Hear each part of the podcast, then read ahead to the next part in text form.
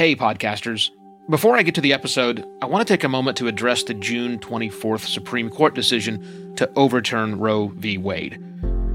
This decision stripped away the legal right to have a safe and legal abortion. Restricting access to comprehensive reproductive care, including abortion, threatens the health and independence of all Americans. This decision could also lead to the loss of other rights. To learn more about what you can do to help, go to choice.crd.co. That's choice.crd.co. And I encourage you to speak up on your podcast as well. Take care and spread the word.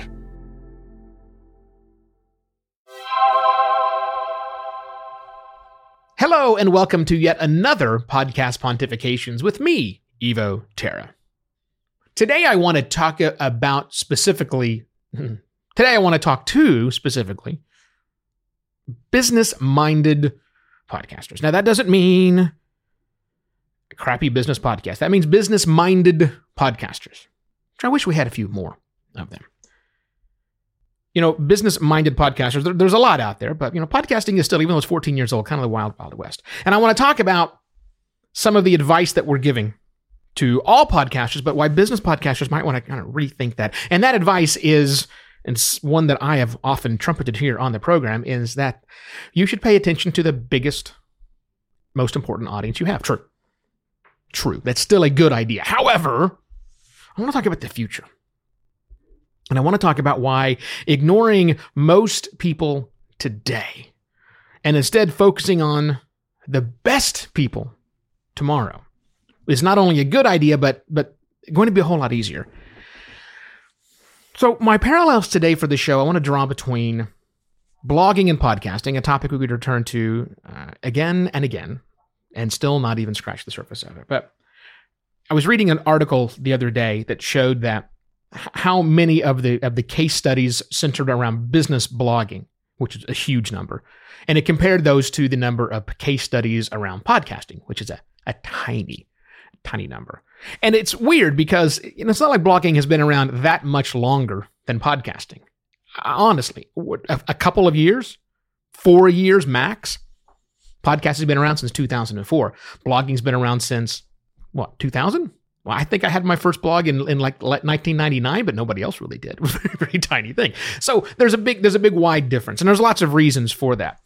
But one of the biggest reasons for that, I think, is that podcasting has taken a broadcast approach to how we how we track and how we relate to our audience much more as something being broadcasted out to people who are passive consumers of the content as opposed to blogging which is very much a digital content which means two-way communication. Now we have all the abilities to do two-way communications in podcasting sort of but we're going to have them all tomorrow and that's what i want to talk about today is what we can do to focus on that, that best audience tomorrow. So, right now, you know that it is very difficult to talk back to a podcast. Sure, we've got options that are out there, but most people are listening in their car. They're listening with their phone in their back pocket. They're listening on smart speakers and, and doing other things, and they're listening in a distracted mode where their minds are somewhere else, which really limits the amount of contact and touch we can have with those people back. And as such, we tend to focus again on less on and rewarding those interactions and focus more on trying to grow an audience and doing things like surveys and, and just hope that we're serving our, our needs right. But I think that's really a limitation of today's environment. And if we continue to travel down the path of limiting our thoughts on what's possible today, we don't get to tomorrow. So I just want you to think for a moment about the proliferation of smart devices and how we're now talking back to things. Even though that smart uh, assistants on phones like, I hate to say her name, uh, the S word, I'll say it quietly, Siri, on, on my iPhone, I didn't use it for the longest time, but I'm starting to more and more now. Need a quick answer, I can get that reply back. Same thing for smart speakers. So we're starting to talk back to them more. It won't be long before our cars do more of that, even though we've had some voice interaction for cars. But I think that's going to increase. I think that the technology, the trajectory is going to be that that becomes easier. That's number one. Two, I think it's also going to become much more easier to have better engagement tracking. And this terrifies us all in a post Cambridge Analytica world. I get it. But I think it will get better to the point where you as a podcaster might be able to figure out, and this is going to sound scary, and I don't mean it to be scary, who's listening. But better than that, who's actually engaging.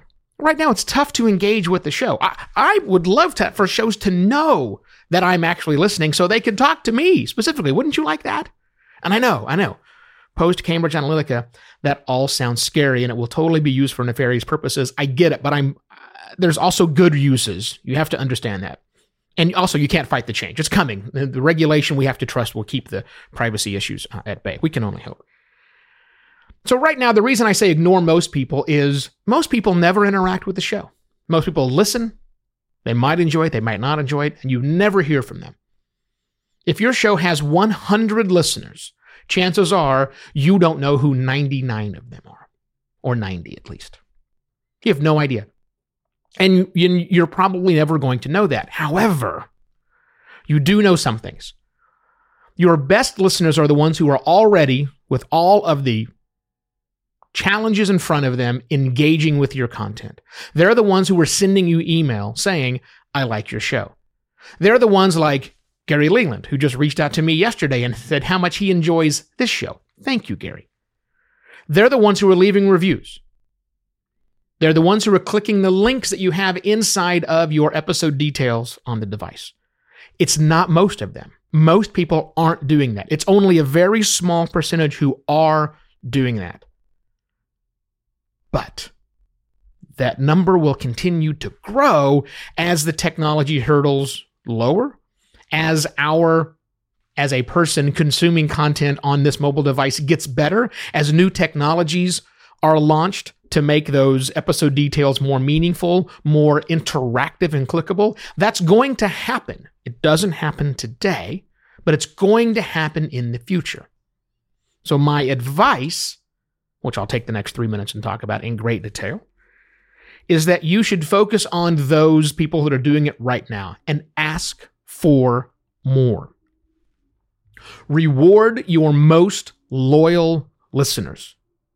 It's a Patreon world where we think about our our most our most uh, our most beneficial our, our best listeners are the ones who contribute money for us. No, no, no, no. I'm not talking about that.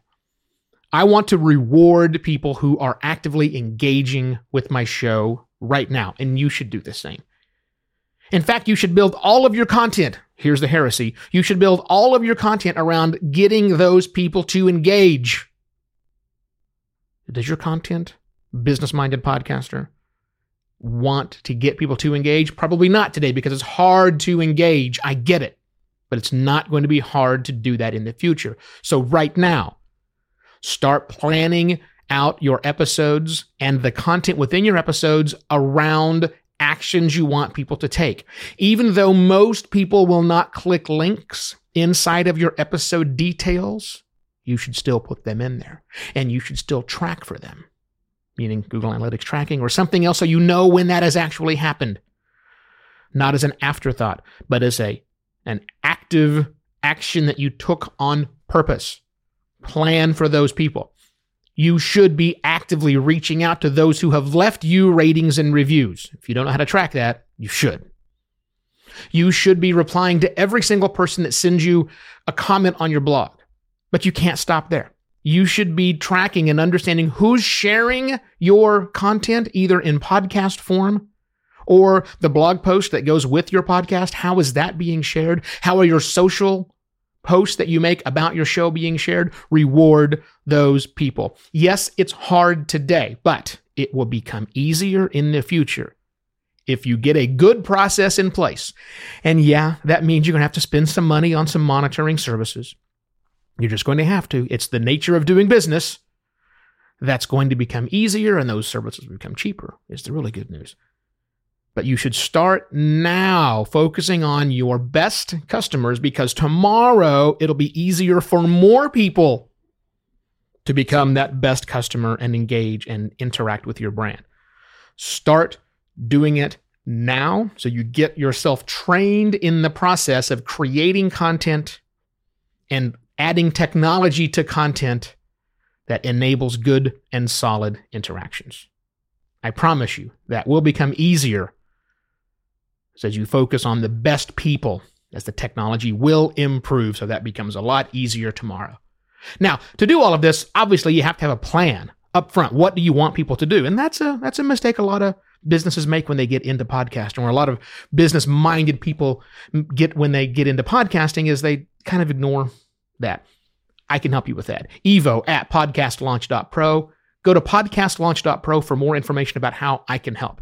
And I shall be back I shall be back tomorrow with yet another podcast pontifications. Cheers.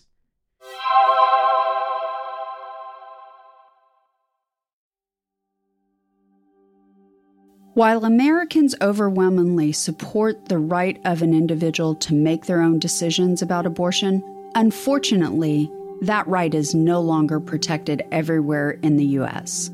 The Supreme Court overturned Roe v. Wade on June 24th. Abortion is a basic healthcare need for the millions of people who can become pregnant. Everyone should have the freedom to decide what's best for themselves and their families including when it comes to ending a pregnancy.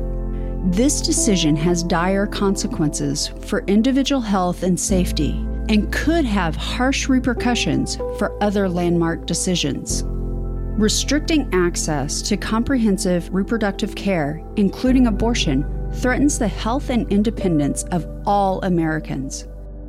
Even if you live in a state where abortion rights are upheld, Access to safe medical procedures shouldn't be determined by location, and it shouldn't be the privilege of a small few. You can help by donating to local abortion funds. To find out where to donate for each state, visit donations4abortion.com. That's donations, the number four, abortion.com. If you or someone you know needs help, or if you want to get more involved, here are five resources. 1. Shout Your Abortion is a campaign to normalize abortion. 2. Don't Ban Equality is a campaign for companies to take a stand against abortion restrictions. 3. Abortion.cafe has information about where to find clinics. 4. PlanCpills.org provides early at home abortion pills that you can keep in your medicine cabinet. And five, choice.crd.co has a collection of these resources and more. We encourage you to speak up, take care, and spread the word.